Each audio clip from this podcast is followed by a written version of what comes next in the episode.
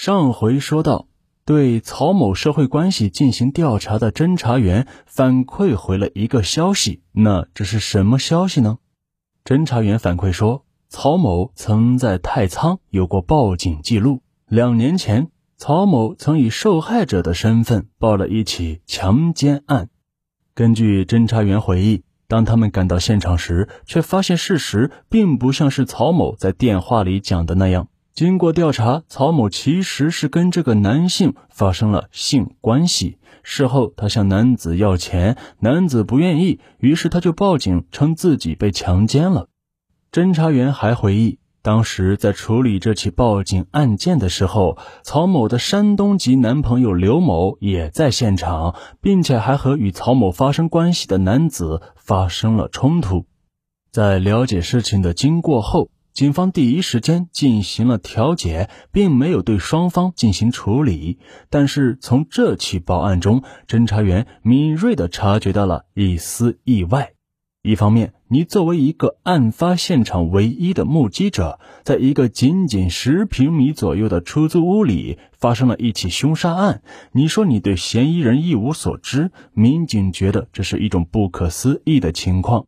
你势必看到了什么？你不愿意说，是因为你想隐瞒嫌疑人的身份，还是说你对嫌疑人存有一点什么样的心理认识或者熟悉，又或者是想要包庇他？侦查员再次对曹某的个人情况展开了详细调查。曹某时年三十六岁，离异，在结识死者张某前，曾与山东籍男友刘某同居在一起。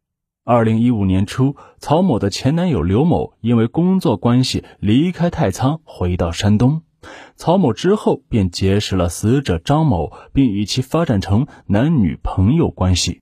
侦查员在梳理过程中注意到，曹某两年前报案被人实施性侵的时候，前男友刘某曾经殴打过对方。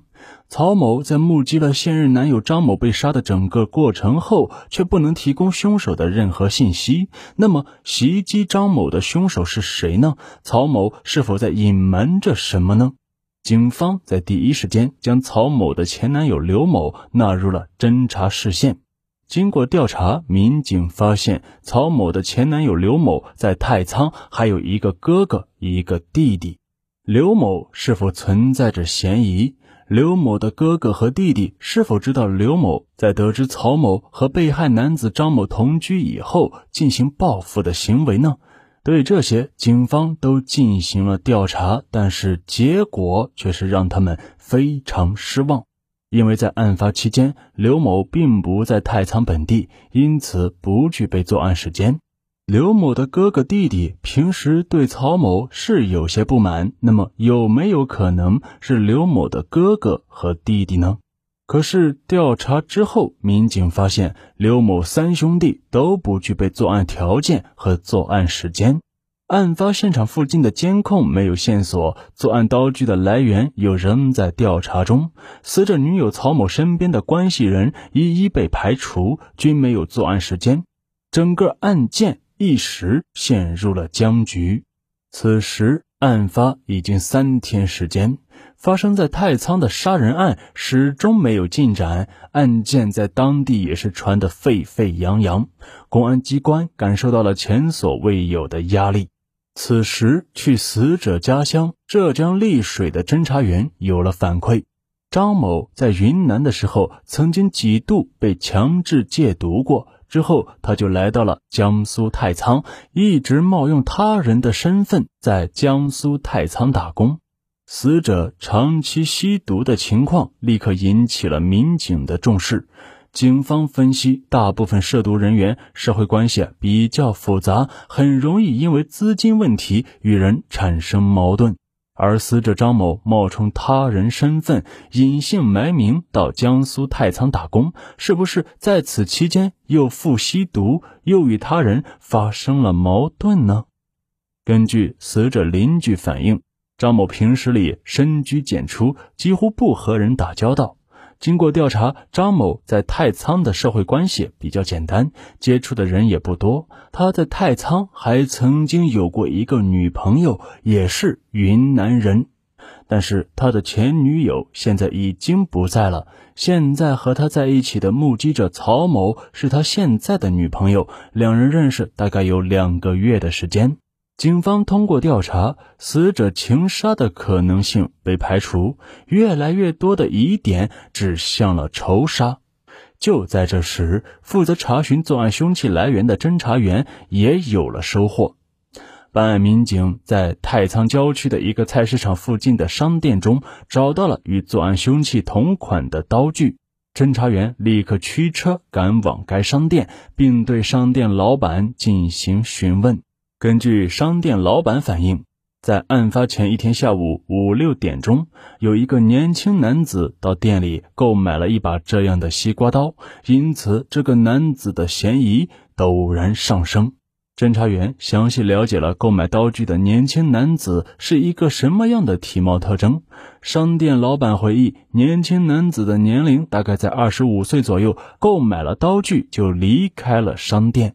男子的具体相貌，由于当时生意比较忙，老板没有留意到。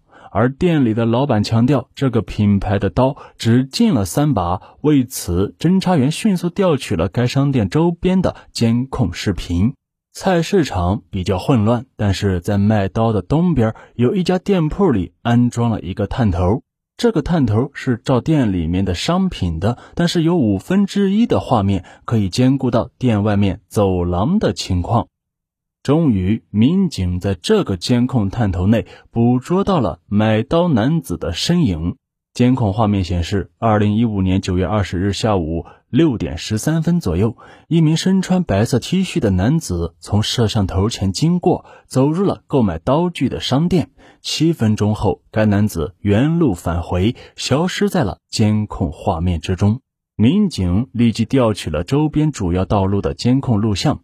对身穿白色 T 恤的年轻男子进行追踪，并发现之后的几分钟里，这名男子驾驶电动车分别经过太仓城区的两条路。到了六点三十分，驶入加油站对面的一个胡同内，随后便不见了踪迹。而在这组监控画面中，由于比较模糊，民警根本无法看清穿白色 T 恤男子的长相。侦查员调取到较早时间的监控视频，在查看了近十个小时周边各路口的监控视频后，终于发现身穿白色 T 恤的男子出现在了某超市内的监控画面中。在这个超市的高清监控画面中，民警发现了年轻男子清晰的面部特征。